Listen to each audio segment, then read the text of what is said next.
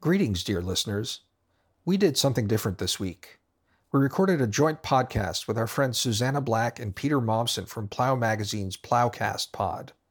We are cross publishing the episode on both podcasts, and we encourage you to check them out and consider subscribing. It was a really fun and feisty conversation.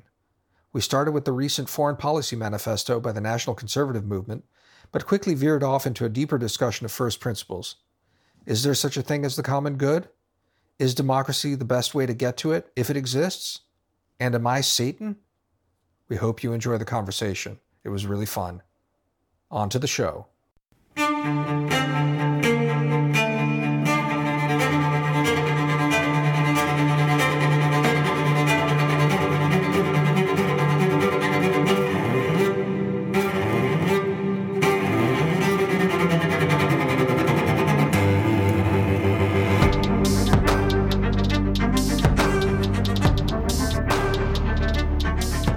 It's really good to be doing a joint podcast with you guys. Um, thanks for suggesting it, and uh, I, th- I, think we'll, this should be a, a, fun hour or so. Um, Susannah, you you you uh, sent some sort of prompting materials to us, and I have to confess that I had completely missed, maybe because I'm in the Balkans right now and just distracted by other things, uh, that uh, the National Conservatives uh, had released a statement of principles. When when exactly did this happen? It's like probably two months ago now, maybe. Oh, hmm. yeah, around there. I missed. It. I don't even too. have the excuse of the Balkans. yeah. so, like, I mean, so I missed it to the extent of uh, that. That I mean, to a certain extent, I don't know. Uh, the whole like NatCon thing. Uh, there's constantly something going on there, and I try and keep tabs on it. But it's it's kind of I don't know. Um, it didn't punch through for me. What was the the reaction to it? I mean, in in your part of the world, uh, like was it did it cause any stir, an uproar? You know, fights. But maybe we should explain what the national conservatives are. So, what is a national conservative? Like, what, how do you how do you know one in the wild? Um, yeah, they're like uh, they're so it's it's kind of the expanded cinematic universe around Yoram Hazony is kind of one way to put it, um, and or around um, the American Conservative magazine, although less so. There are these conferences. I went to the first of them um, probably three years ago in the before times. I was in Um, D.C. Yeah, I was in DC. Did you go? I I was there. I was yeah. there. Yeah. Um, and so there have been like a couple conferences a year since then. Um, and they, yeah, like probably about, I don't know, two months ago, um, released this statement and it was published at uh, the American Conservative magazine and simultaneously, I think, at the European Conservative um, and a couple of other places. And so it's, it's not so much, it's not actually Patrick Deneen. I don't think he signed it. Um, the signatories were uh, it was it was Rusty Reno, um, Yoram Hazony, who's kind of the uh, person behind all of this for the most part. Um, Will Chamberlain, Rod Dreher, Christopher Demuth, um, Daniel McCarthy, uh, John O'Sullivan, a couple of others, and it's the statement is on behalf of the Edmund Burke Foundation, which um, is Yoram Hazony's organization that um, a really good friend of mine also works for. And Yoram is an Israeli scholar of nationalism, right? I mean, that's the the his sort of the easiest way to do this, right? Yeah, he's. I wouldn't call him a scholar of national. I'm not sure actually how he would describe himself. He, the book that he that I kind of first knew him for, um, and that my husband really loves, is his book on the uh, philosophy of Hebrew scripture. So he's just he's a kind of a generalist, I think.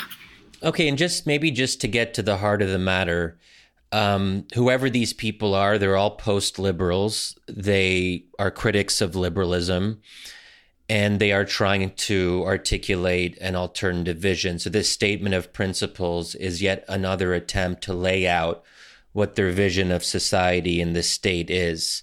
And we'll include a link in the show notes so you can read it if you want to. Um, it's interesting to see how people react to it. I think some of it is okay and some of it I liked, but there were certainly parts that made me quite nervous. Um, and I think that nervousness is at the core of the debate about what this new movement is and what it actually aspires to. I mean, there's one paragraph in the statement that I just don't know where religious minorities end up in a case like this, but they say, quote unquote, where a Christian majority exists, public life should be rooted in Christianity and its moral vision, which should be honored by the state and other institutions, both public and private. At the same time, Jews and other religious minorities are to be protected in the observance of their own traditions, in the free governance of their communal institutions, and in all matters pertaining to child rearing. Okay, so that's um, it's that sort of reminds me of the Ottoman Caliphate's uh, millet system. Uh, but that's not necessarily a good thing because I don't know if we want to go back to that sort of societal arrangement. But first of all, just to mention Jews and then other religious minorities, I would have preferred if Muslims were at least named there, but that's just like a personal preference. But this to me is the fundamental question. Um, and I think that the post liberals, as much as I respect their critiques of liberalism, because I share some of those critiques, they can't quite articulate clearly what the end state looks like. That's also not an easy thing to do. But my fear is that the end state um, makes Jews and other religious minorities not quite, I mean, they could be equal citizens, you know, in some basic sense, but if the state is oriented around a Christian conception of the common good, where does that leave um, people who don't share that Christian conception of the uh, common good? I think it's a really great question, and I would love to delve into that. I mean, it might might be helpful just to put our own sort of flags on the mast here. I'm an Anabaptist Christian. That's a minority religion within Christianity that's historically persecuted, and so obviously Christians from that tradition, uh, one that has never kind of had a alliance with political power, are really into certain liberal freedoms like freedom of religion, freedom of speech, freedom of association. But setting that aside, and, and Susannah's Anglican Christian, and I guess Shadi, you're Muslim. Um, Damir, I don't know how you how you put yourself on this here it just uh, interests me. Croatian, that, so Croatian, so it has to be Catholic, even though like completely unobservant. Okay, but but to me, a lot of reactions to a statement like this that you just read, Shadi, comes so much from one's own kind of tradition and uh, the sort of history one places oneself in. So, saying up front that I kind of very much read a statement like this from the point of view of a minority religion myself there is a this is something I'd like to probe with you, Shadia, but there is a, a kind of non-scary version of um, public life being rooted in Christianity, and that's what you see in much of Europe. Uh, Christian holidays are public holidays, right? In Germany, uh, the UK, Christmas, Easter, Pentecost, Ascension Day um, are public holidays. There's certain amounts of observance. Uh, in Germany, for example, where I lived for seven years, Good Friday is a mandatory holiday where you're not allowed to work and, in fact, not allowed to run loud machinery outside. I used to get nailed for uh, running a lawnmower. Um, so that that would be the kind of thing that doesn't seem instantly totalitarian and awful and grand inquisitor dystopia like quite yet. Well, it's interesting you you mentioned that because my reaction is very very different to those sorts of sentences and paragraphs. So I think what what you just described, Peter, is not to me anything having to do with Christianity and its moral vision. First of all, in Western Europe, these are not countries that have a Christian majority. They are Christian minority countries in the sense that most people are not theologically Christian in the sense of the creedal requirements of the faith, as most Christians would understand it. So I think that it's fine. Public holiday is all that, but these are very secular societies where um, these are maybe cultural artifacts of yesteryear. I, my sense from the national conservatives and what they're advocating for America, and I suppose also for other countries, is a much more vigorous uh, conception of Christian morality. And I know that because, you know, having read what some of the signatories have written and said in the past, they don't just want Christian holidays. they want a government that is oriented towards what they call the common good. And, you know, Adrian Vermeule has written about this, although he's not a signatory. Um, but uh, and there are reasons for that. Yeah, sure. Uh, yeah, I, I well, I, but any, but anyway, just to say that um, I think that, and and I don't know exactly what they want, and it's also a question of whether what they want is democratic. And we can get to that later, which is also one of my major concerns is that if people don't want this and they don't vote for this Christian moral vision, and they probably won't because there aren't enough conservative Christians in America. So, how does this actually come about? And my fear is that the implication is that it won't necessarily come out through democratic means. But that's a little bit of a tangent so a couple of uh, things to hit on um, based on a couple of things that you guys raised.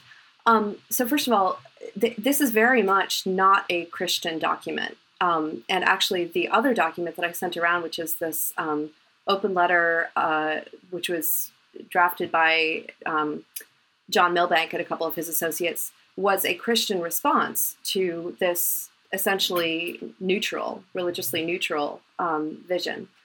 Um, and one of the kind of um, problems that I have with the national conservatism statement, although again, I agree with a lot of it, and um, one of the reasons that I didn't sign the open letter um, was that it, it, seemed to me to be too much a no, this is completely wrong. Here is the alternate vision.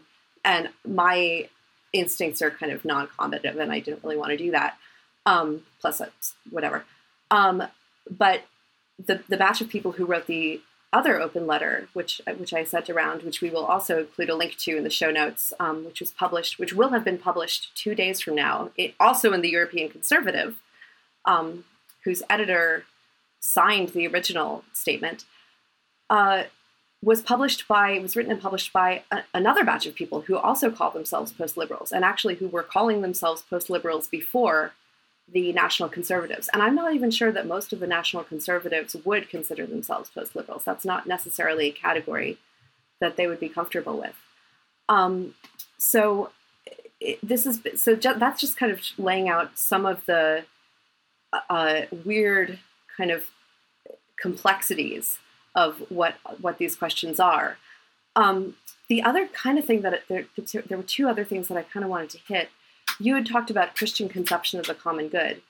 Um, and that itself, I mean, one of one of the things that I would push against is the idea that there is a Christian conception of the common good.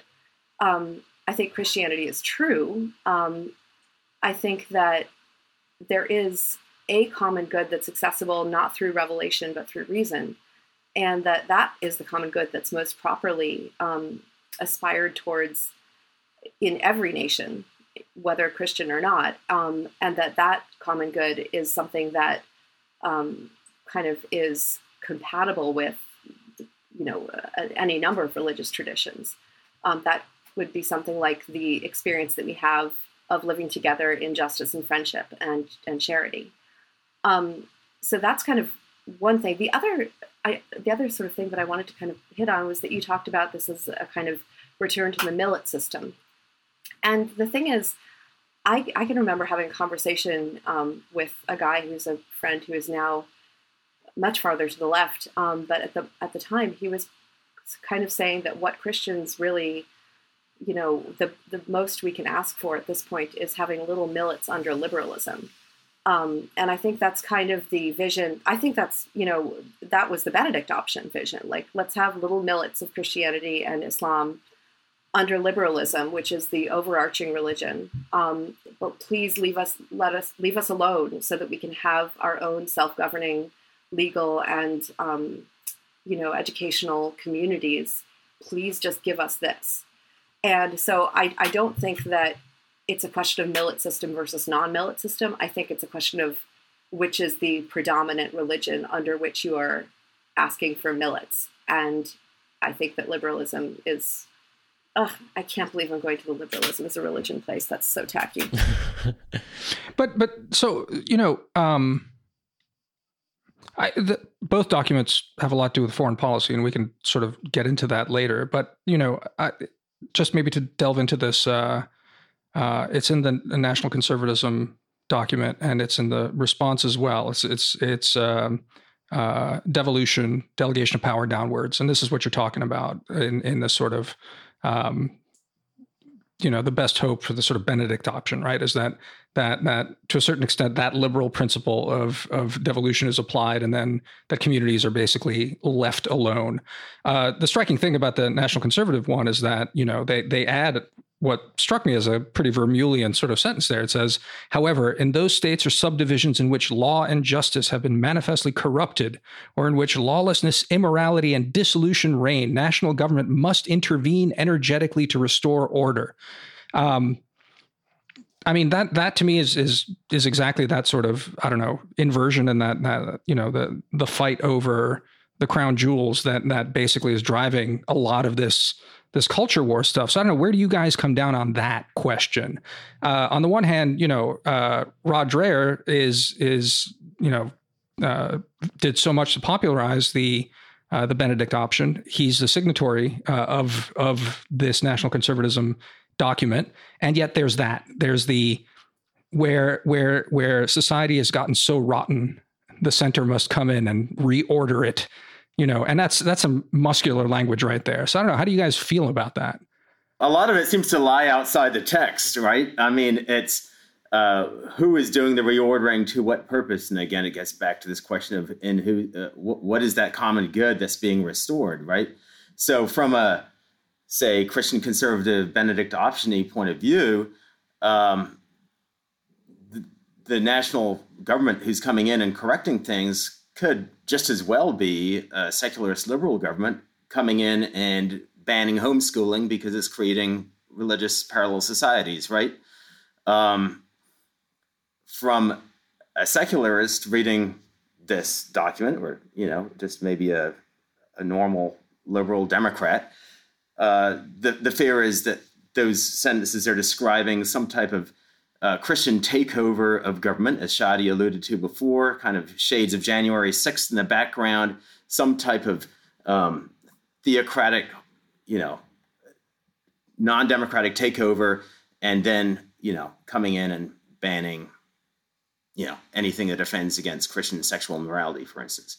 And I guess I don't know how to read that except to maybe look at the list of signatories and try to guess uh, what they mean by that. I mean, I kind of I read it. I was I was thinking about when it was drafted, and I think it probably primarily has to do with stuff like um, post George Floyd riots. Um, I mean, there's a ton of other things that it could have to do with, but again, uh, you know, obviously, a post liberal reading of this, and again, I don't think that this is a post liberal document. I don't think it's necessarily a Christian document either. It's, it's sort of very specifically not being that. Um, but a post liberal read of something like that would be like, all right, yes, this could describe something very bad, um, or it could describe something that's absolutely necessary sometimes.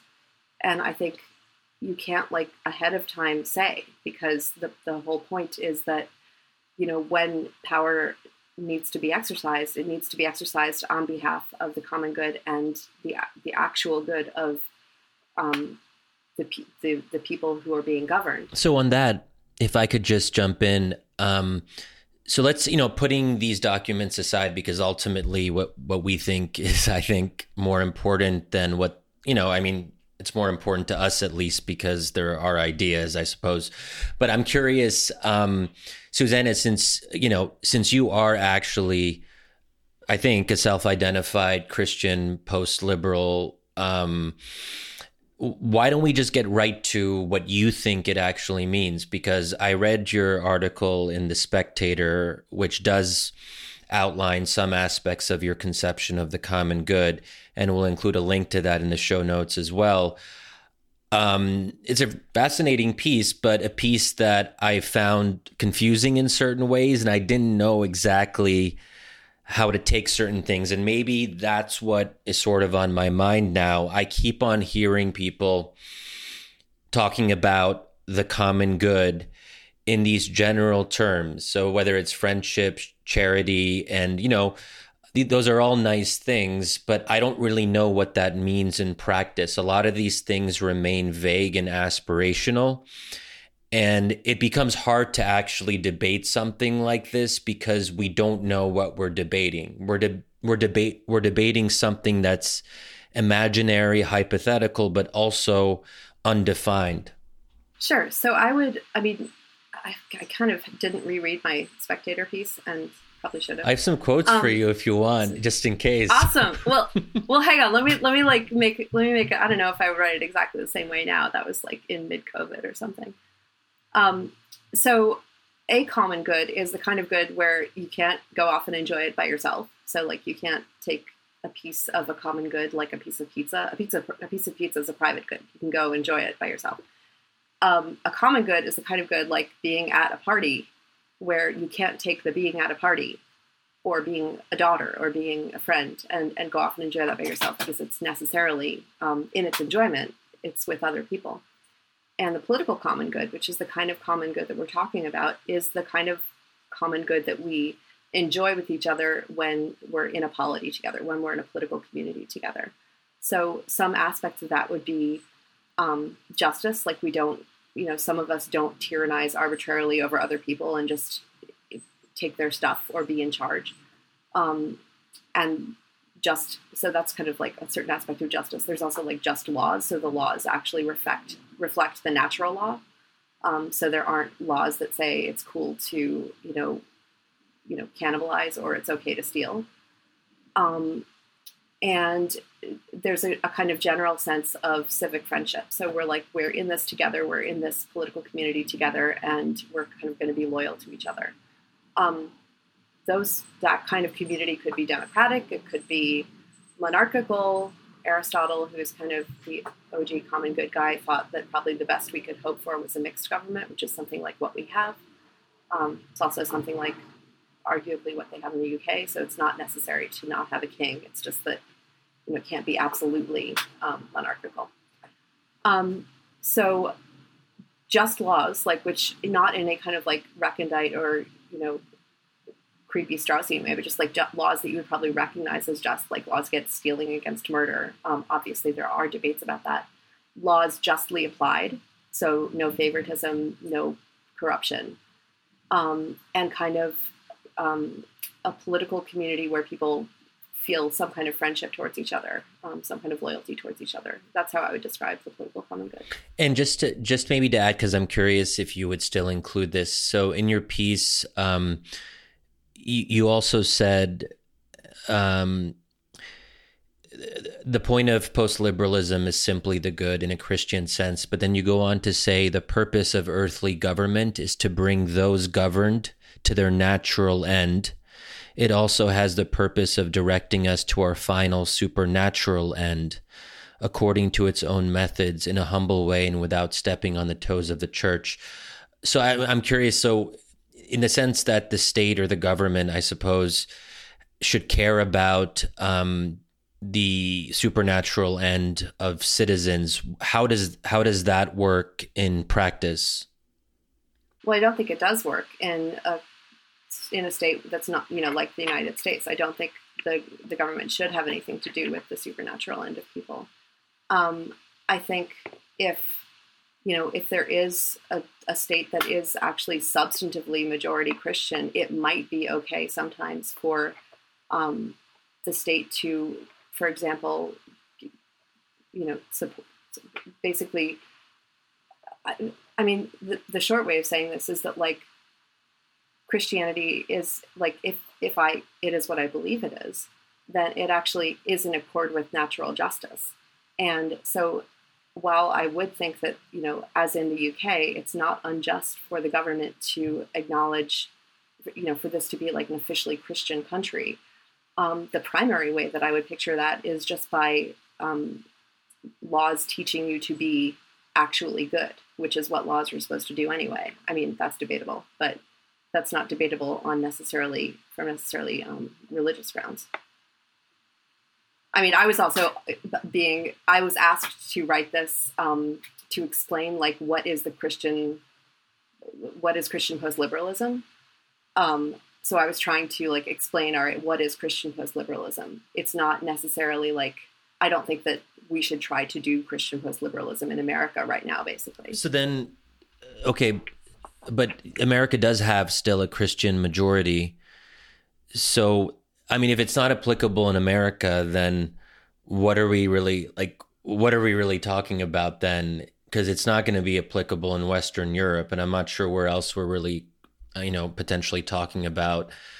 I mean, I so I'm I, like so uh, if it's so why Poland. Why does this Hungary. matter? I guess then if it's not applicable in the U.S. I don't know. I think things matter because they're if they're true and interesting. I don't think that there's a political. There's not necessarily a political program that I seek from it. so this is why you know I, I, do want to pull us back to the national conservatism thing because and that sentence that I I, I pointed out because both you Peter um, uh, both of you guys said uh, that you know in that second sentence um, you didn't see which way this uh, how they meant it to me it seems pretty clear for a couple of reasons the way they meant it uh, but it's it, it, it, still is a contradiction because they recommend the federalist principle and they are hoping i think for uh, you know not unfair to say uh, i think a, a they they refer to it in other places, you know, about like a a society grounded in Christian principles. And fair enough, they're they're not Christians. This is not a Christian document. It's a nationalist document. Maybe it's a Christian nationalist document. Maybe that's a fair way to put it.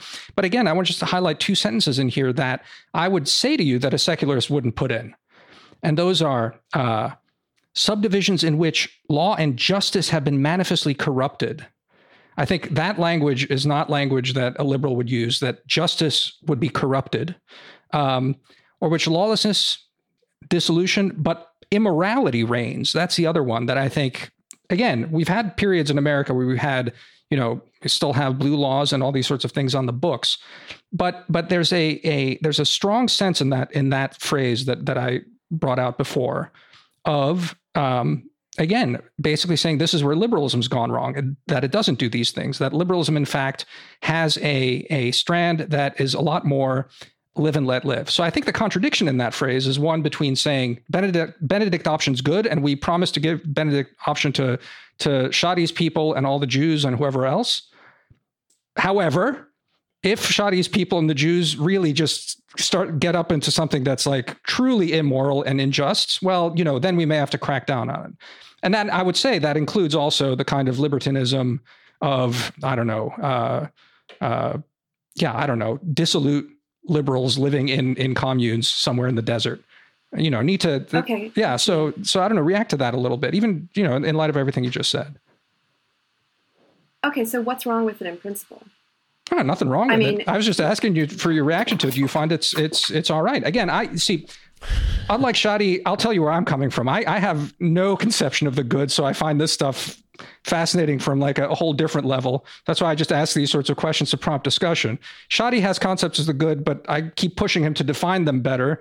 And I think that where this comes down to, it has to come down from a a proper belief in God on some level. I don't think you can make like strong ethical claims to anything without reference to some sort of transcendence and liberalism for That's all of its for all of its universal pretensions i think is also full of shit on that um, so but yeah i mean i don't think that I, I don't think that liberalism necessarily does not have I, I mean no liberalism worth its salt i mean certain whatever there are plenty of versions of liberalism that have a conception of the good and that would absolutely you know, John Locke would have been absolutely appalled to hear what you just said that like there's something fundamental in liberalism that precludes the idea of a good. He would say there's no point in government or life if you don't have the idea of a good. Um, uh, what you've described is a kind of, you know, I, I would not want you governing me if you do not have an idea of the good, because the point of me being governed is to be governed towards my good. And so if you don't know what that is or ha- or think it's real, I don't want you governing me. Yeah, don't vote. Know? Don't vote for me when okay, I run. wait, but just a second here. I definitely will not vote for you, Damir. okay, but okay, just but on that, if Damir was duly elected through the democratic process, it, it doesn't necessarily matter what other people think if he was elected. I mean, so yes, you maybe wouldn't want Damir to govern you, just like I don't want Donald Trump to govern me. But if that's what the people vote for, then you know I have to go along with it. But I I know that opens up a democracy question. But I would just I want to push Damir for a second. Well, Damir does have a conception of the good in only insofar as everyone has preferences and those preferences cannot be separated from one's own understanding of morality. Um, so I would just say that, but I would also ask Damir when you say that I have a conception of good because I'm not entirely clear on what it is or what you think it is. Um, can you just say what you think my conception of the good is just briefly no, no, no. i mean it's just it's just our discussions over democracy always. We end up going on you know uh, you have to boil it down to some conception of human dignity to actually say that it's preferable to something else. And i and i keep claiming to you that there is no way that you can make a claim for human dignity for dignity of, of the individual outside of an explicit claim to religious transcendence and the soul. That's really basically what it comes down to. I think without that you have no case. You and, and every other person on this planet who makes claims to the the good and human dignity and things yeah, look, like that. But, but it's like justice. It's people people love talking about justice and and these sorts, sorts of things. And it usually you press them on it. Christians will say, well, natural law and the rest of it. But even that to me, you know, natural law, insofar as it's revealed law through scripture, I'll I'll I'll I'll I'll, I'll grant you that because that's the end point and there's no arguing with that. But natural law because duh is not an argument to me, you know, which is, I think a lot of people, when they try and secularize and explain natural law, they'll say, well, obviously, natural law, come on. Obviously, we, we don't kill. It's natural. Obviously, we don't steal. It's natural. And then you get Kant's bullshit with like rationalism teaches us in the categorical imperative. But screw all that. You know what I mean? Like I'm one of the most evil, evil philosophers to to have ever existed. J- just anyway. remember that oh, I, a Christian I magazine is um, is uh, co-hosting this episode. So okay, Damir, okay. no, it's okay. Just bleep you me out. Bleep yeah, me out. watch it.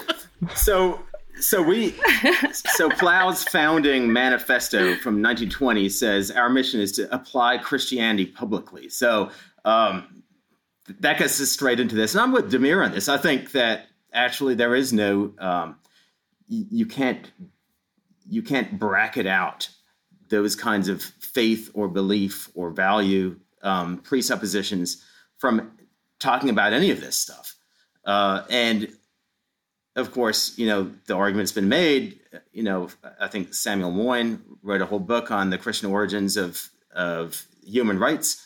Right when you start with, say, the the first line of the German Constitution that um, the dignity of man is inviolable. Right. That's that's a metaphysical statement that is grounded in a long Christian tradition and comes from these nice uh, German Christian kind of socialists who were putting the German Constitution together in their, you know, in the shadow of World War II and the Holocaust, right?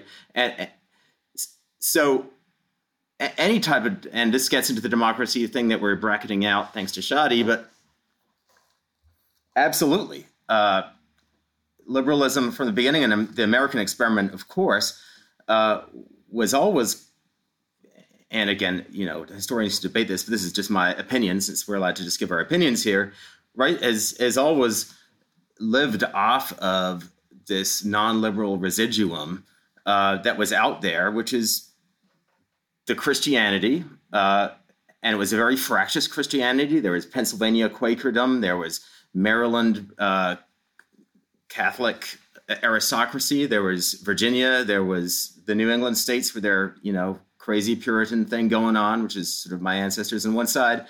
Um, but there was enough common denominator between all those things that they kind of felt you could come together on a common good on some really basic things like don't kill people, don't steal, um, and ultimately on things that are mentioned in the Declaration of Independence, right? Uh, life, liberty, pursuit of happiness, defined in this sort of classical way of happiness is overall human flourishing, has all kinds of classical, but especially Christian stuff imported into it.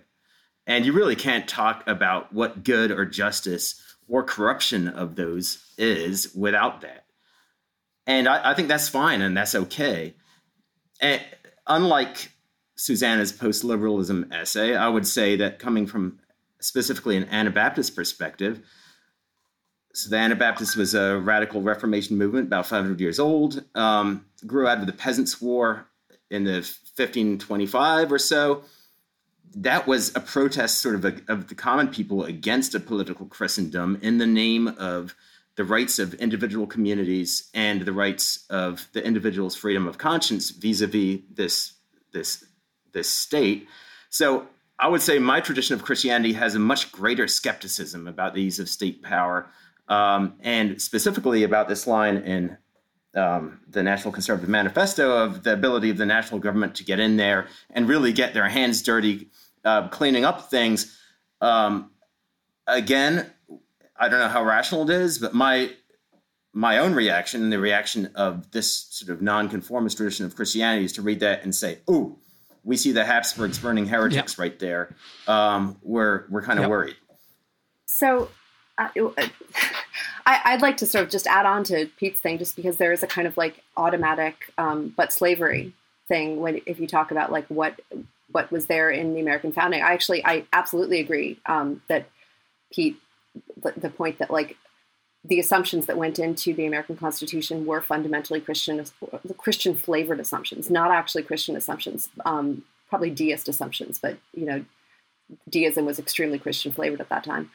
Um, and if you want to get more explicit, like the the refounding, the Lincolnian post Civil War refounding was even more explicitly Christian um, and more explicitly religious than the original founding um, and saw itself very much as a kind of like completion of a vision of the political good, which you know now was without this horrible blight um, that made everything else kind of gross and dirty and fake.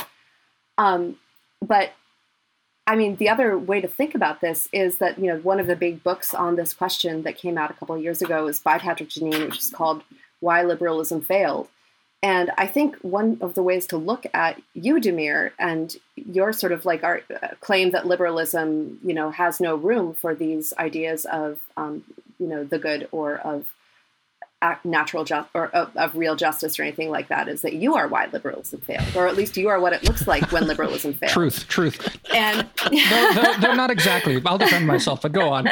Say more. um, and yeah, that's kind of that's kind of all I wanted to say. I just every time I hear the um, the American founding thing, I my old Straussian instincts kick in, and I want to go back to Lincoln's refounding. Yeah, yeah. Look, all, all, I'll say is I, I, don't I don't really style my I style myself more as like a, an annoying person than a liberal. Uh, I mean, I, I just. I just, I just annoy, I just enjoy sort of poking holes in a lot of this stuff. So, I mean, I, I that's my defense against that. Like, mm-hmm. I'm, if what, if what you mean by I am why liberalism failed in the sense that I'm poking holes in, in concepts like virtue that, in fact, require, I think, uh, you know, not just like, well, duh, virtue, which is, I think, the standard and fair point on Locke, but we're not talking about classical liberals. We're talking about Rawlsians and other Kantian derived, you know, messes that actually pollute our our conception of how things are at this point. And so it's it's those people whose whose uh, fundament I'm trying to knock out under them to make them grapple with deeper things. That's that's that's where I stand on a lot of this stuff. Now the fact is, I myself am, am, am a man of very like sparse convictions. So I just it's it's more of like uh, I, I I sit around and, and and point at the contradictions. I don't have see. I mean, Shadi and I go about this argue about this a, a, a fair bit of like you know why why would you do anything if you're not trying to build a better world? I believe this was like maybe a year and a half ago. Shadi said this to me. I was like, I don't know. That's that's not that's not what makes me wake up in the morning. So I don't buy I mean, it. That's my defense. It. Okay, that's fine. No, no, no, no, no. I'm no. I'm, I mean, look. I mean, we don't we don't have to relitigate this, but look, that it's a bit of a cop out because you know it that you have beliefs. You, I mean, there there are things that you believe in and how is that different than anything that we're talking about? Unless you're willing to say that you don't believe in anything in particular, but I just don't buy that any human being on the earth doesn't have some kind of fundamental orientation. Um, and this is actually, I, I, I think, one of Mm. No, but I mean, okay. So here's, and this is maybe a, a, you know to get us back on track. Um, maybe this does qualify me as a liberal to a certain extent. I, I bracket those things, as you said earlier, Shadi, as preferences. I don't think I, I live like you know some sort of libertine. In fact, I don't. I live a really boring life. Um, I don't. I don't. I don't steal from my friends. I don't. I haven't murdered anyone yet. Haven't broken up marriages. None of that. So you know, like I, I, I think in general, I, uh, one might describe me as a as a pretty boringly moral person in my personal life, but but but really, I'm not sure that that actually gives us anything to work with. And I, I do think that that I mean, I, I I have a sense of sort of personal responsibility towards friends. I think we've talked about this as well before. I have a I, I have a deep skepticism, and this is something else we can actually talk about in the the. Um, I think Susannah, you were writing about this, but also in the response letter. Um, I think there's a there's there's a, a sense unexamined by a lot of people to talk about the common good about actual circles of of empathy and sympathy. And i think that there's a uh, an unrealistic belief in how those how how wide and far those can be and how meaningful those can be. That's another part where i my criticism really springs out from. So i mean again you know sure we can talk about me. I don't think it's that interesting about like how i like you know run my personal life we can certainly spend an entire hour talking about that but who cares but but the the the fact is, though, I, I it's it's once we start making these bigger assumptions about humanity, about circles of empathy, and Susannah, even in, in what, when you were talking to Shadi, sort of, you know, uh, you were throwing around the word, you know, polity and and and and the community that that that we are. I think that needs to be queried pretty hard, both by liberals, but also by you know uh, common good conservatives and and and Christians. Yeah. And just okay, and and just to build on what the last thing Damir said, um, I think the problem with talking about the common good right now, in particular, is that there are foundational disagreements about absolutely vital questions that relate to um, God, justice, the meaning of the state, the nation state, um, the individual versus the collective. It's not clear to me how, and and just in like Damir, I mean Damir, Damir and Susannah, Shadi and Peter, if it was just us founding a new state, I don't think we'd be able to come up with a common good among the four of us because there are foundational disagreements. So that there is no common good in effect. I mean, we might we might, as individuals, believe in what the common good should be based on our own religious or ethical commitments. But when we're talking about the polity more broadly, and we're talking about these values that are supposedly self evident or are natural, we don't agree on what natural, like what is natural. And that's why, as far as I can tell, any discussion of the common good is going to hit that reality you know, pretty quickly.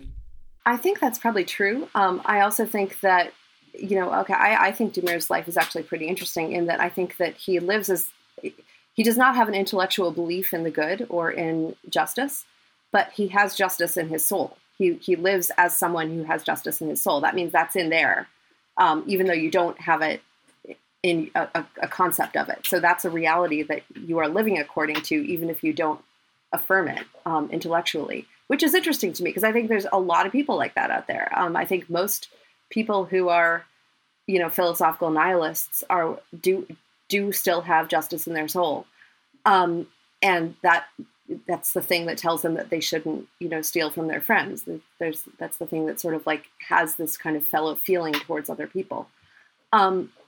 I I do think it is kind of striking. Um, I think that Damir's kind of role in the world is a little bit of a gadfly, not in a Socratic sense, because Socrates was being a gadfly towards the good, and you are not, um, but it, more in a satanic sense, um, where you know Satan as God's prosecuting attorney in the Book of Job, like you know what Damir is doing here is pointing out that actually no, the end game of liberalism really is nihilism, and yeah, you might be sitting there and actually sitting there with justice in your soul and with and with a real conscience and with that spark of like divine nature in you, which you absolutely have. But um, you are pointing out that intellectually there is no foundation for that which you experience uh, on the assumptions of liberalism as you push them. Um, and I think one thing that's really, really striking in European history, recent European history, that shows this is the um, the the the White Rose was the student group in Nazi Germany, um, which you know the the leaders Sophie Scholl and Hans Scholl um, and others were executed pretty shortly before the end of World War II.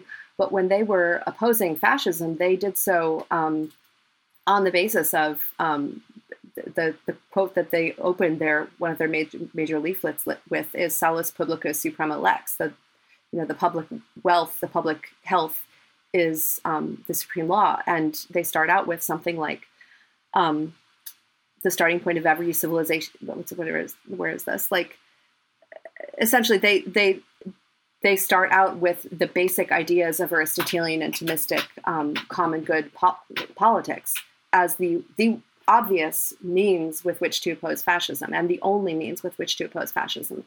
And I do think that um, that vision of, you know, the Nazis are actually opposing the common good. They're opposing justice. Their laws are unjust. We can say that with certain a certain amount of conviction. Um, is kind of what you need to oppose injustice and kind of what you need to oppose any potential abuses. For example, you know, with you guys mentioned some sort of authoritarian authoritarian states in Europe. If you're going to oppose the abuses of state power, you kind of need to do it on the basis of a law that is not the positive law of the state and is also not democracy. This is obviously what Martin Luther King did. Um, he said, quoting uh, St. Thomas, an unjust law is no law at all. And I don't really see, I mean, this might not really be a problem for you, Damir, but it might be for Shadi. I don't really see a, a way that you can um, oppose an oppose an unjust law or an authoritarian government that is squashing human flourishing, other than on the basis of natural law. That's a utilitarian argument for natural law, but it's a but it's still an argument. Shadi, before you jump in, let me just one quick thing on that. That Hitler maybe, was not brought down. Do you, do you want to clarify, Damir, that you are not Satan? No, no, no. I, I, I, won't do that. I'll let that stand. I think I, I'm going to make a T-shirt. Liberalism, Satan, because that's really what you said. Um, no, but look, I, uh, uh, all I'll say about about about Nazism, though, of course, is that you know uh, it took an army uh, that, in fact, it wasn't for Aristotelian common good that we fought Germany to a standstill. Uh, the geopolitics are much more complicated than that. And it took an army that flattened a country that uh, then was occupied for decades before the kind of mental habits were, quite frankly, stamped out of that society. And that's the reality. It wasn't like Hitler and a couple of his henchmen. It was a much broader disease that that needed that. And look, yes, and, but and so so you can justify that you can justify that post facto there were brave germans that that that you know were justifying their their bravery or bucking themselves up with rationality and reasons or theological reasons or philosophy to be able to stand up in such a perilous time i don't want to minimize that but let's also be clear about what destroyed nazism it was okay yeah. but but what were the habits of mind that replaced those habits of mind that were stamped out? Um, I would argue that, like, based on you know Adenauer's sort of government, and as Pete quoted earlier, the German, the post-war German Constitution, the habits of mind that replaced the habits of mind of Nazism were largely the habits of mind of the White Rose. Um, now, those there's you know Germany is obviously a long way from that now. I don't think there are many Aristotelians in German politics now. But like, if you don't like the habits of mind of Nazism and the philosophy of Nazism, what is the philosophy that you're going to replace it with, and what are the habits of mind that you're going to put in place of the ideas of, about the Übermensch? Shadi, I mean, this is this is straight up the role of ideas, and this is you know where I come down on this as well. I, I do think these are these end up being secondary and sort of epiphenomenal to to bigger, ug- uglier, nastier things that end up happening on a on a on a on a bigger social level. I I, then I, was I, it important? hmm? then was it important to stamp out the habits of mind of Nazism? Insofar as that, uh, it it basically, uh, well, I mean, depends on who's from whose perspective. Certainly, from the Amer- American perspective, it, it, ushered in the uh, the American century. Um, whether that's good or not, I mean, many will disagree on that question. Um, again, look, what makes me uncomfortable about talking about moral categories on these sorts of things uh, is that ultimately uh, a lot of the good positive habits of minds have now made themselves and been distorted into this this uh, this wild project of the European Union, which also has uh, concepts of community that are unsustainable, that we're seeing break apart, that is governed by uh, another set of, again, uh, denatured religious ideology, broad international liberalism, that actually is, in fact, in my opinion, causing a lot of the reaction among nation states in Europe against this kind of totalizing stuff. I can go on about this, but you know, this frame of was it good or bad, and was it re- like replaced with a a better theology than uh, the decrepitude of Nazism? I mean, sure, I can give you satisfying things. I just don't think it's important. Okay, well, can I just so, so to go back to something that may be important? Um, I think Wait, what was, what was I going to say? Peter, okay, Peter yes, also I, had something I, to jump in with. Stuff that may be important. I remembered it. I remembered it.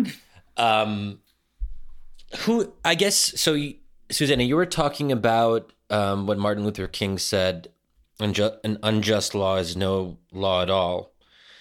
Okay, great. But how do we apply that in practice today? Because this goes back to who decides what constitutes justice. But let's take an example. There are states in which abortion is permitted in the second trimester. Um, that is a law in any number of states.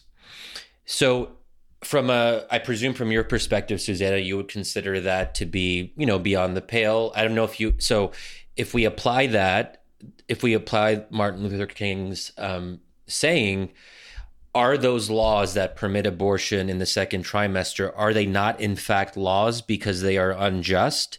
And what if we have 50% of americans who say a law that permits abortion in the second trimester is unjust and the other 50% say that it's just?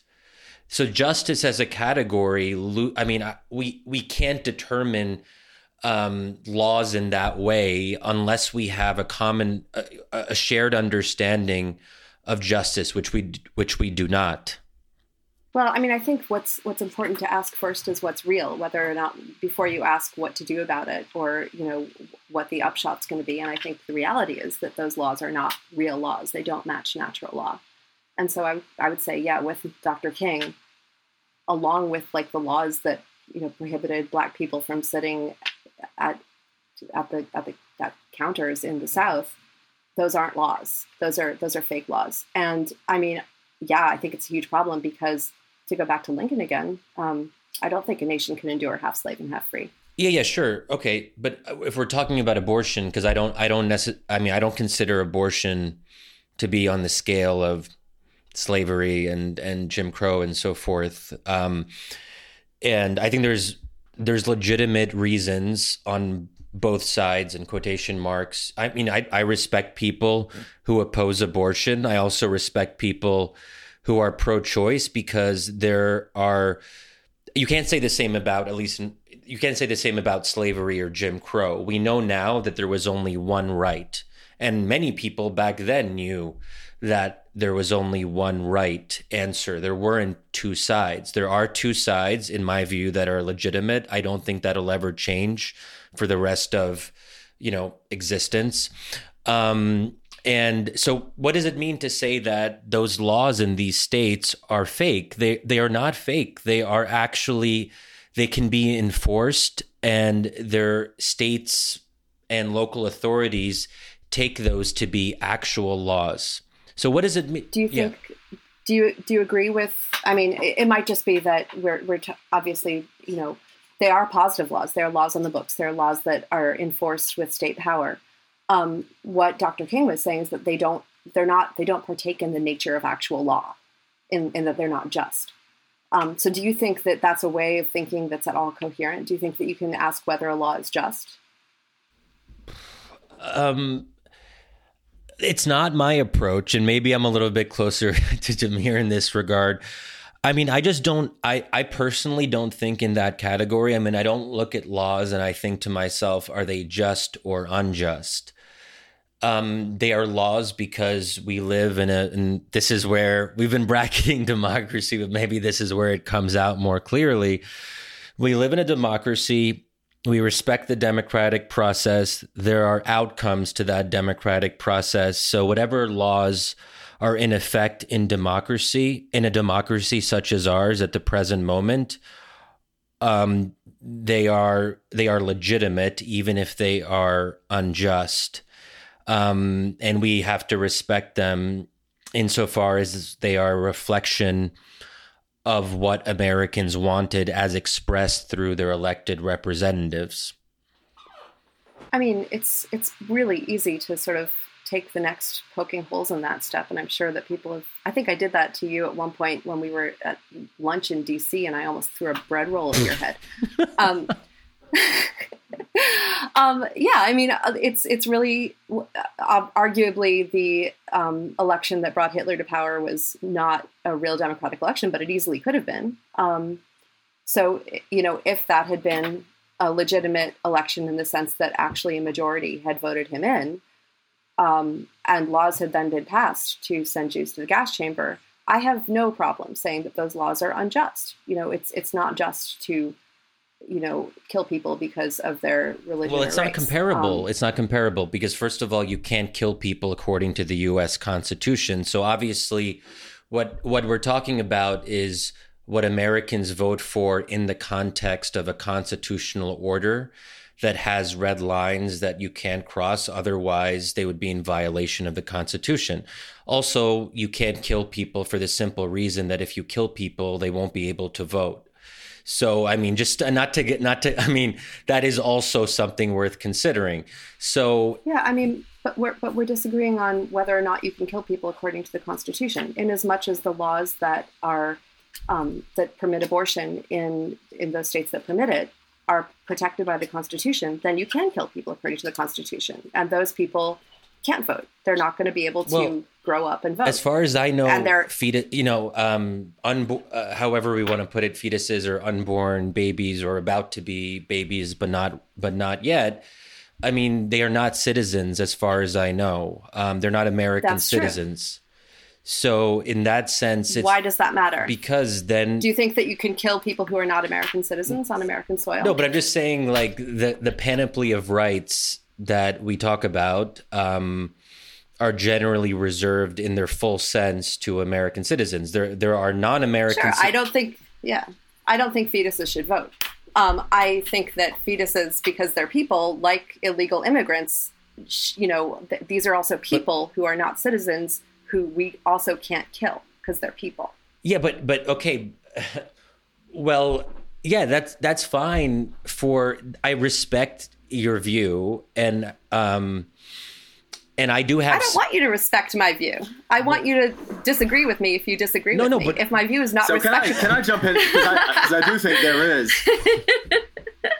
and this is not this is not to equate the issues. They are different in all kinds of obvious ways, but there were democratically enacted fugitive slave laws in the United States that were constitutional at the time by American procedural democratic democratic standards, um, which I guess the way that Suzanne is talking about it, and I'd agree with her, were unjust laws, right? And so I think the maybe we're we're talking about terminology here.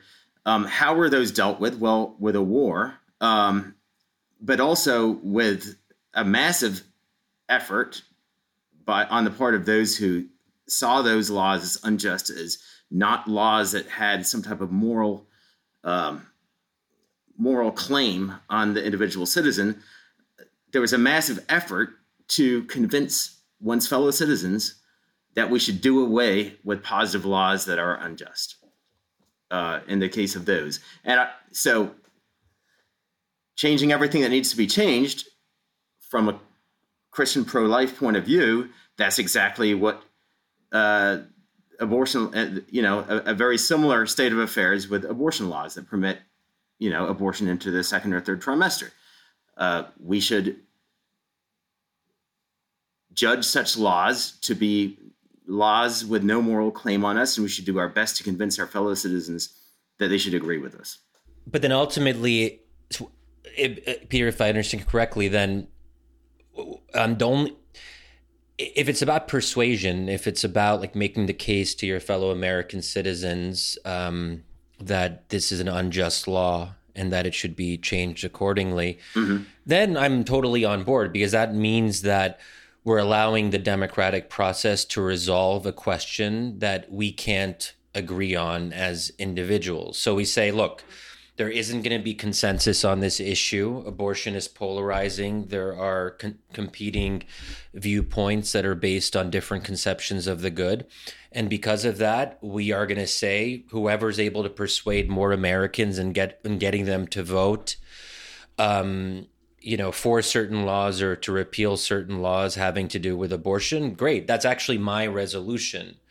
Um, and to me, that's the only resolution that makes sense um, that I can conceive of in this particular situation. But I would just I would just want to say that I think there is a fundamental difference between fugitive slave laws and abortion laws in in a very in a, in a fundamental sense in that in a pluralistic society we we want to allow um, various and quite different um, theologies, ethical approaches, and so forth. Abortion abortion falls under that because there there are a plurality of theological convictions or lack thereof that lead to different conclusions about whether abortion should be permitted at five weeks, 10 weeks, 20 weeks, 30.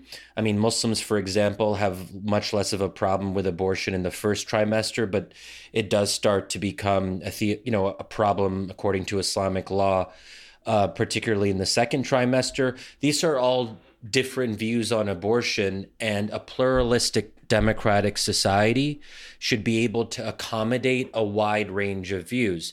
It should not, however, accommodate a wide range of views on slavery. And in some sense, I'm making a, pro- a progressive argument in that I think the fundamental, um, you know, certain fundamental questions were resolved in the past. Thank God they don't have to be relitigated because there is a consensus in the sense that every single American, with maybe just a few exceptions, does not believe in slavery or does not believe that slavery was morally just. So we're done. I don't think we're going to have any more issues that are like that in the sense where we have a 50 50 country on a particular issue, but then it ends up going to 100% somehow. I think it probably. I mean, I don't know. Um, it, I just don't see the difference. I don't, in principle, see the difference. And obviously, it was the case that during, you know, during the Lincoln Douglas debates, for example, when Stephen Douglas made arguments that are almost identical to yours in favor of democracy, um, and and the democratic process being allowed to decide, you know, whether slavery would or would not be permitted into the territories um, there there were plenty of religious re, you know religious reasons to support slavery. There were plenty of Christians who would make religious arguments in favor of slavery. I think these were profoundly wrong, but I think that because I think there's reality to moral arguments and reality to Christianity, and that got it wrong. Um, I think you know I I like to believe in progress. I think maybe there is progress. I think that we have gotten past the point of thinking that it's okay to enslave pe- people based on race. Um, I don't think that it's necessarily the case that we won't go back to thinking that it's okay to enslave people based on probably not race but other things. Um, I think you're seeing pretty rapidly. We had gotten to the point where we thought that it was not okay to kill people based on disability. We have already gotten past that point. Um, Wait, can you just explain that? I'm I'm not sure I follow on that last point. Oh, just the I, I was thinking about the. I mean, this is not the U.S., but in Canada, the um, the sort of assisted dying thing has been kind of pushed pretty hard. So there, there's a lot of um, support in Canada and elsewhere for the idea that it is okay to kill people or to decide that um, you're going to die based on your disability, based on the idea that you don't want to live or you are, or somebody else is sort of co- coercible into. Uh, basically, there's not a sense that human life is something that you really do need to preserve and you can't take that's gone. So I don't really, I don't, I'm not progressive in the sense that I think we got to the point where we thought that human life was something that you couldn't take your own or someone else's. and then we got past that, and now we're back to the place um, that we were before Christianity, where we think that it is okay to take some human li- lives, including our own. So I don't, in that sense, believe in progress. Um, and I just, I guess, I just don't see. I, I mean, we, we, there's the difference. We we believe different differently in a matter of fact. I assume you don't believe that the fetus is a, a human person. So I think that's probably the the reason that we disagree on this, and I don't think there's much of a another reason. I think you can also, I mean, to get away from, you know, American history, if that's helpful. I don't know if it is, but if you look in the, you know, grand sweep of things, you go back to when Christianity was a minority religion in, in the Roman Empire.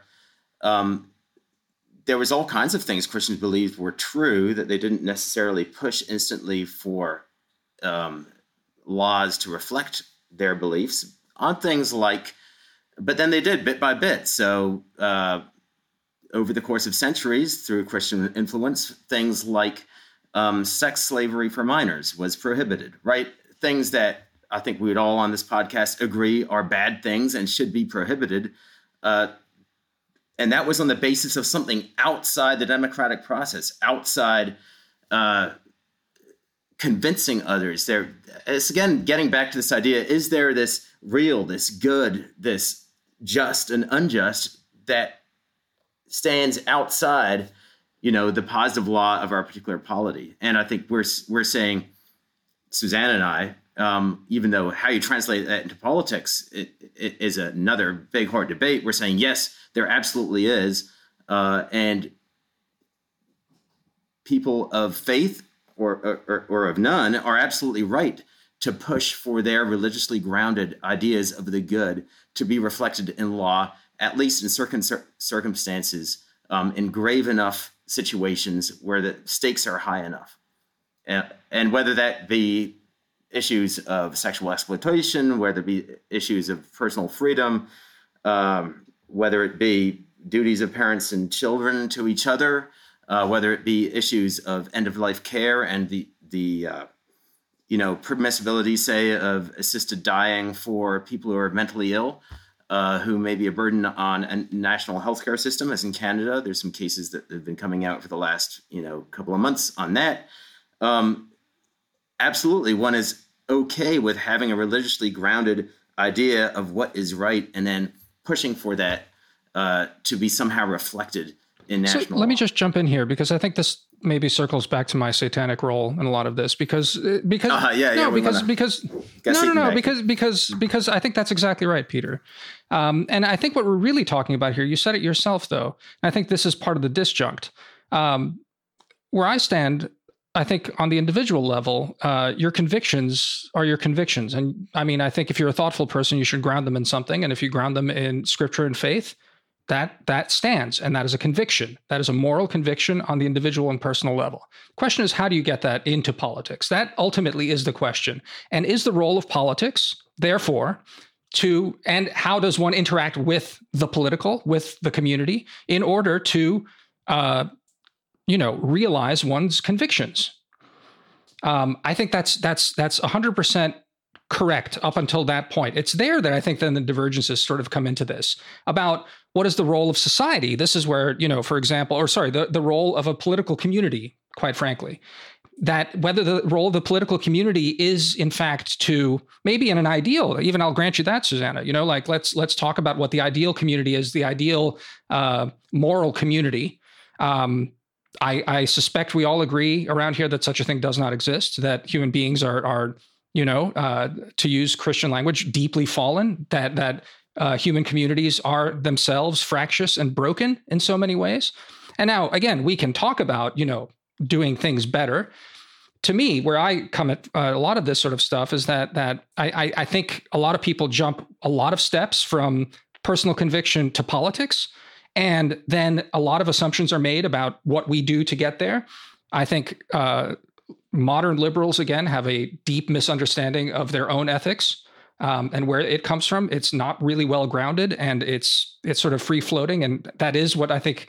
Um, in the negative sense, governs our stuff. But I will defend liberalism in the sense that I think, uh, in a fractious, messed up fallen, broken world, it does allow for this kind of give and take for, in fact, individuals with strong ethical convictions uh, to be able to, in fact, uh, uh, argue for them and convince their fellow citizens, and you know, if you will, create progress in the world towards a vision of what I would say I would say is a personal, grounded in a tradition vision of the good. See, this What's is why I don't actually think you're Satan. Yeah. See, this, Sad. this is why I don't actually think. um. You lost your T-shirt. Gone. there. Gone.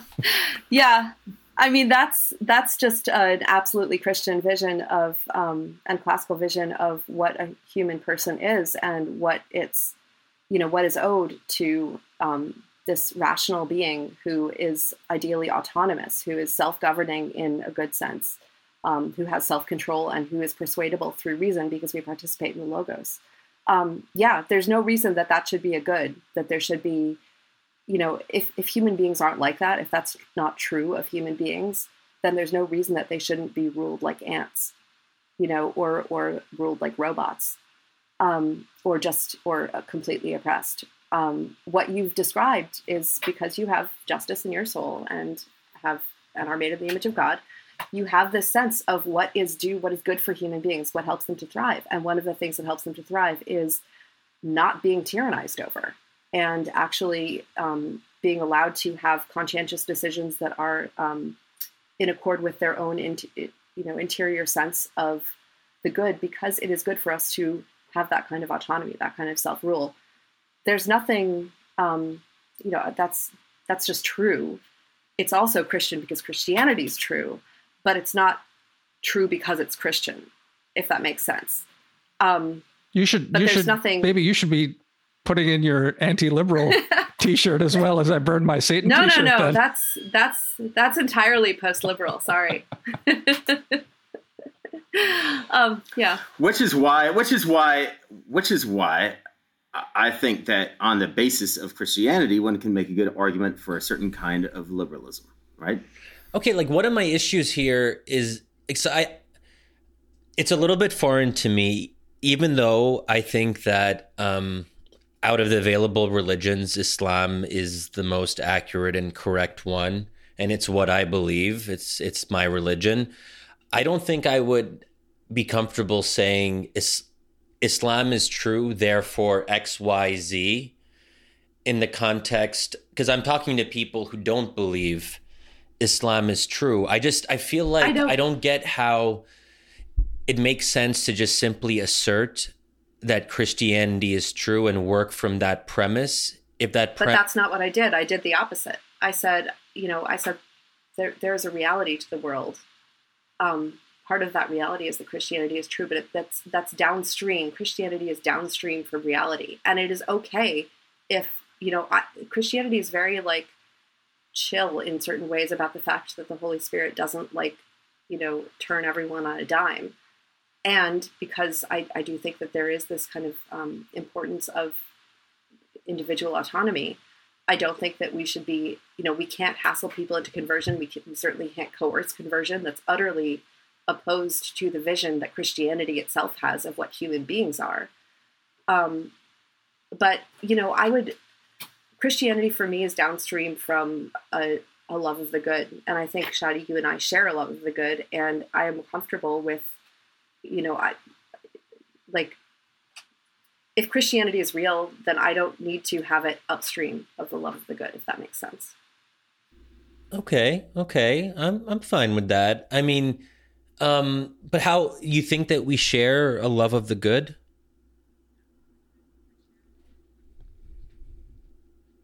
Oh, okay. Okay, so this applies to pretty sense, much anyone. in that sense,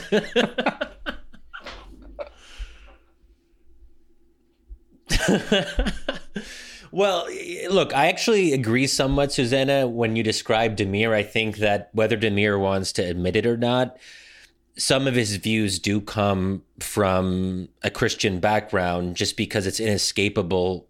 Us as moderns who live in a liberal society, um, we are indelibly shaped by the, the Christian heritage and, and tradition. And secularized theological precepts. I mean, that's what that's what a lot of liberalism is. And so we can't escape all these things. And we do end up speaking um, in this language, whether or not we acknowledge that God is behind it. But presumably, if God exists and Damir is a creation of God, then he would have been instilled with some innate innate inclination towards God.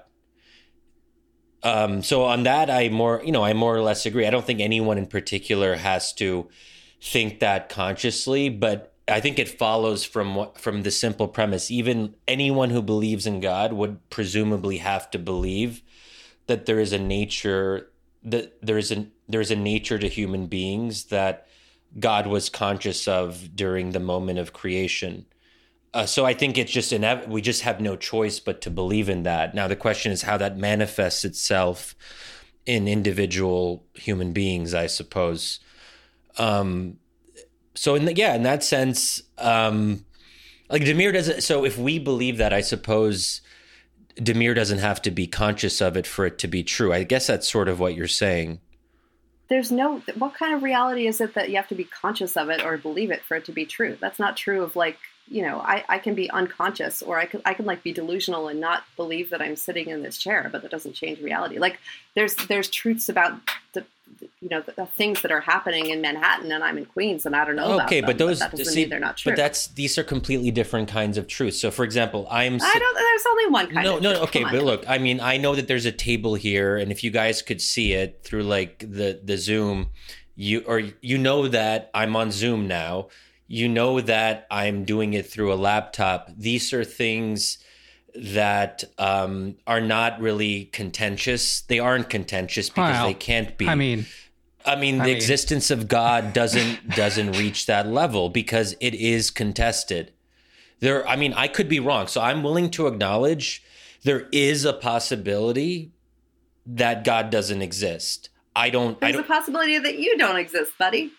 I mean, for, by that standard, like you could be. I I'm not seeing you. I'm you're on Zoom, man. You could be. But Susannah, yes, I'll tell you, I take I take that seriously but... too. I sometimes wonder whether Shadi exists.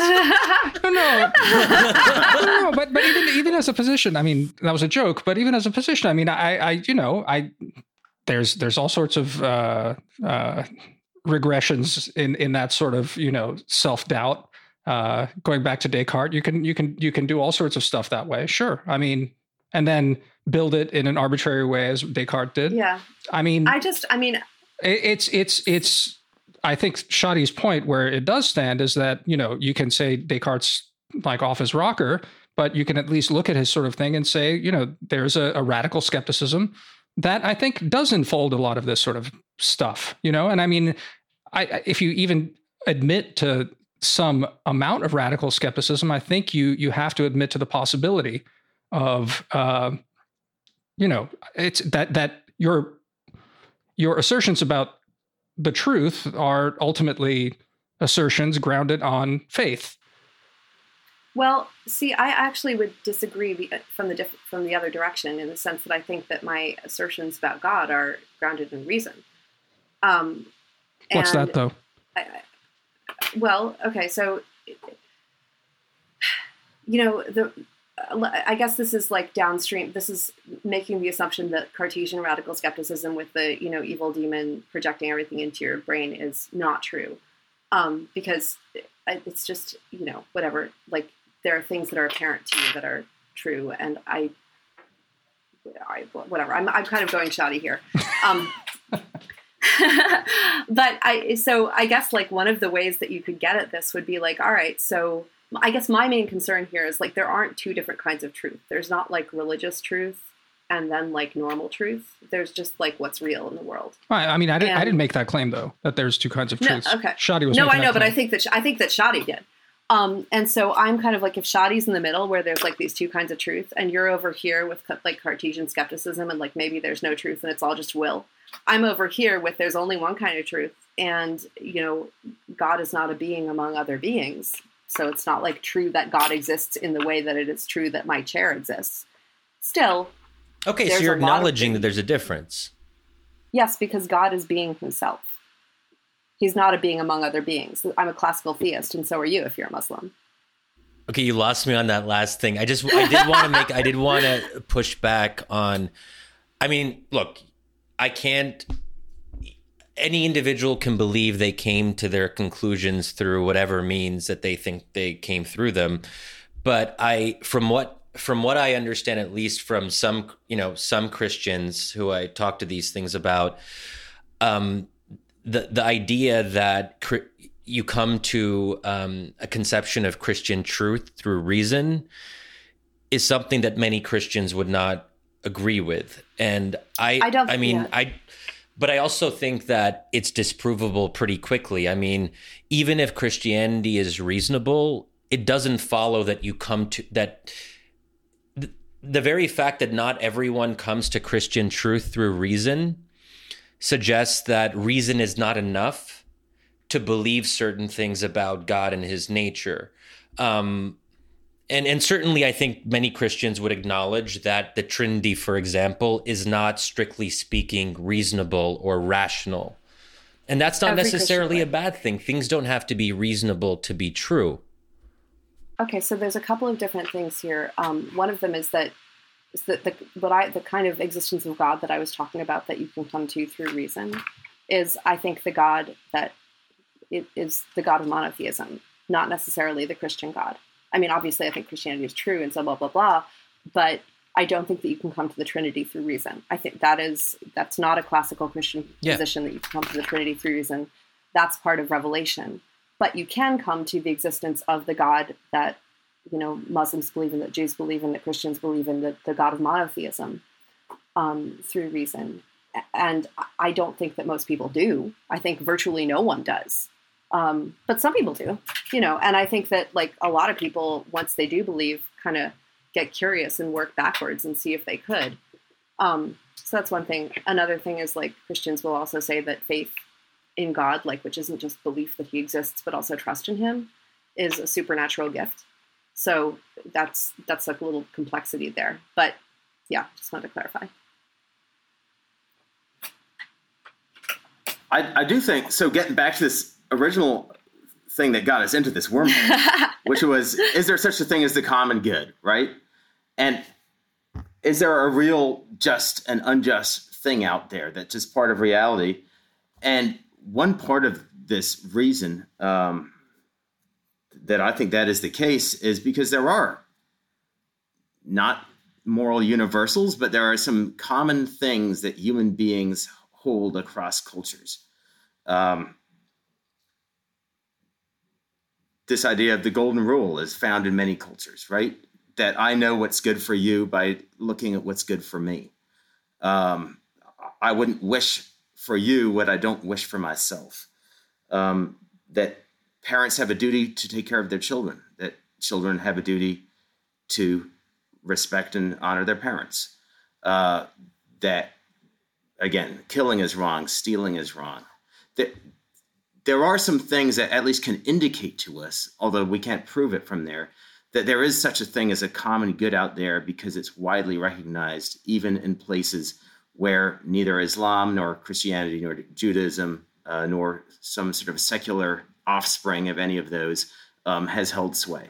And that's, I think, the basis on which we can assert that government should aspire to that kind of common good. That I don't wish for members of my community, however construed, things that I would hate to happen to myself and my family. And it's on that basis that I should wish, you know, for, for them to be provided with the same opportunities for education, for health, for decent work, for a fulfilling life that I would wish for myself and my kids.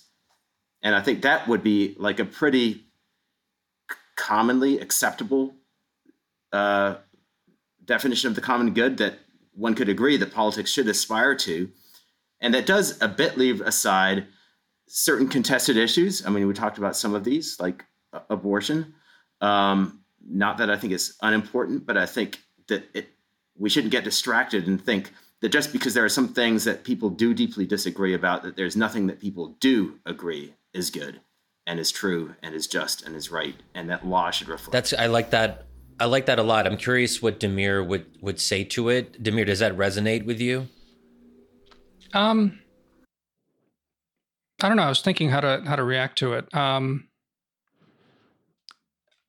I, I guess I guess the the question is is is uh, um, would you make some argument that that that states before Christianity uh, were unable to fulfill before there were Christian states to fulfill this this kind of sense of of good, or are you just basically making a more generic case about sociability um, that that generally you know people get together and certain laws will emerge out of it, and then you know on top of that, then the question becomes um, if if it's if it's uh, if it's tied to to you know a common good that is uh, well again um,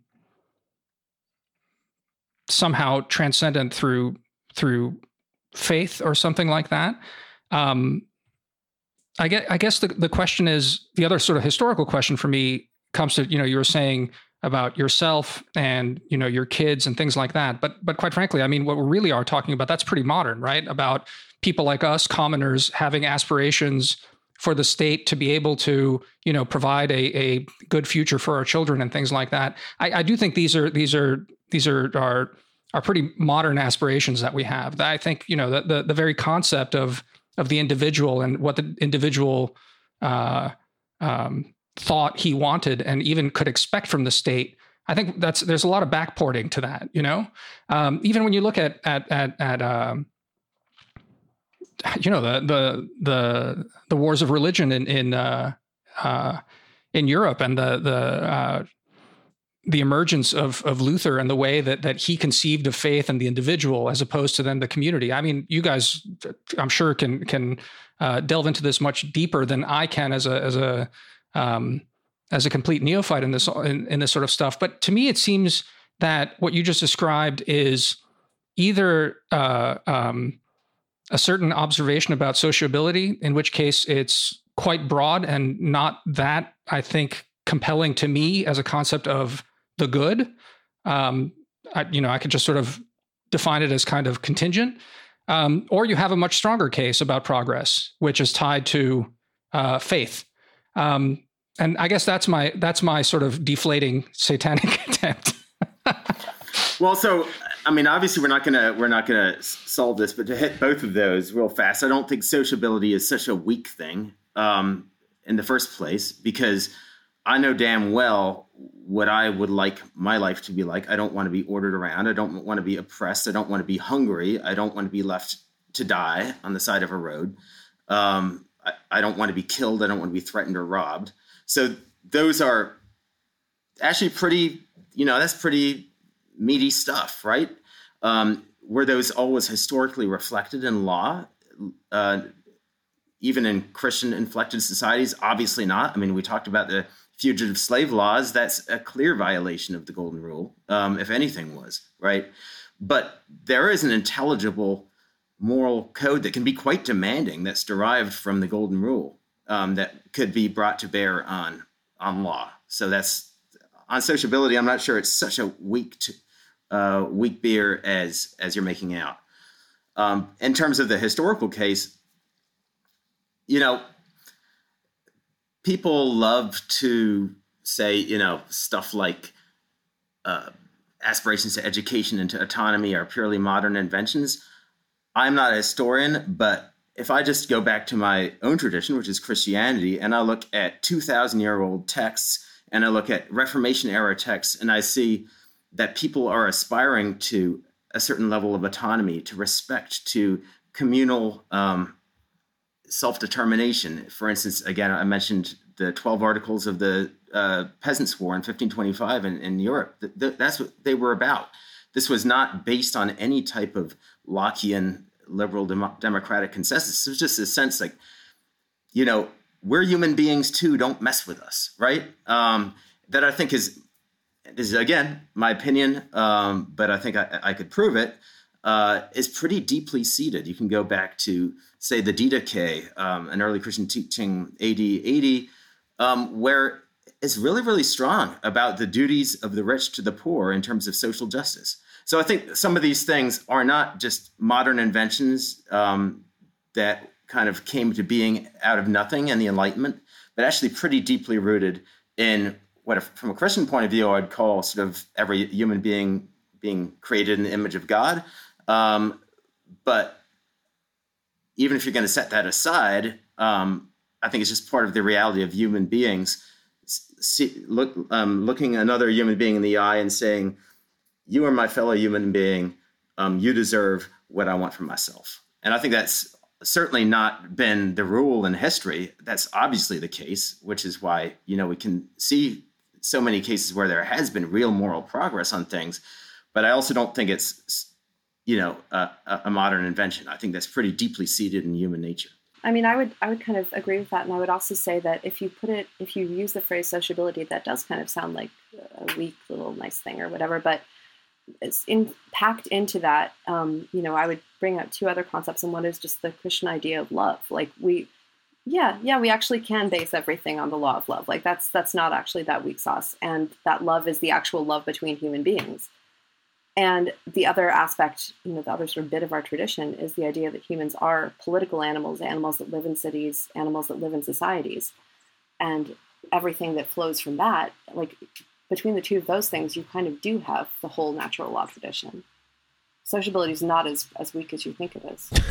so take, to take us back to this national conservatism statement, this is actually one of the pieces of the statement that I think is actually unchristian in the terms that we're talking about, which is the part on immigration um, which chooses to treat a certain class of people as not deserving of that same golden rule treatment. Yeah. Uh, I, I, there's so much more to talk about, and really, just because honestly, you even just prompted me now to to jump into the question of of what is society and and, and the rest of that. But I think we'll have to leave this for another time because we've been we've been we've been going Can for a I while. just say one up- one thing about Damir? I mean, no. one of the joys of this joint episode has been seeing Damir's facial expressions. they are really interesting, I have to say. Because we, I mean, when we do our normal wisdom, Wisdom of Crowds podcast, we usually don't use video, so I actually don't know what's happening to Damir's face. It was it was interesting. Well, we need a series of shots well, that go with this episode. Well, also, like, didn't I? I got I got you guys. I made Wisdom of Crowds swag a couple months ago. And That's I feel true. like the next the next kind of generation of wisdom of crowd swag would just be like Damir's face, like slightly contorted. Uh, like yeah. as, like the t-shirt. Yeah, that'd be into. Satan with, with horns. yeah, yeah. with horns. No, I should say right, that guys. swag was um it's a wonderful t-shirt and hopefully we can share that visually at some point with our dear listeners. But um, I think you should be selling it. I selling it, yeah. That's a it's a yeah. good point, actually. Yeah. Yeah. All right, guys. Thanks so much. On that great. note, this has been a lot of fun. Yep. Thank you. Okay.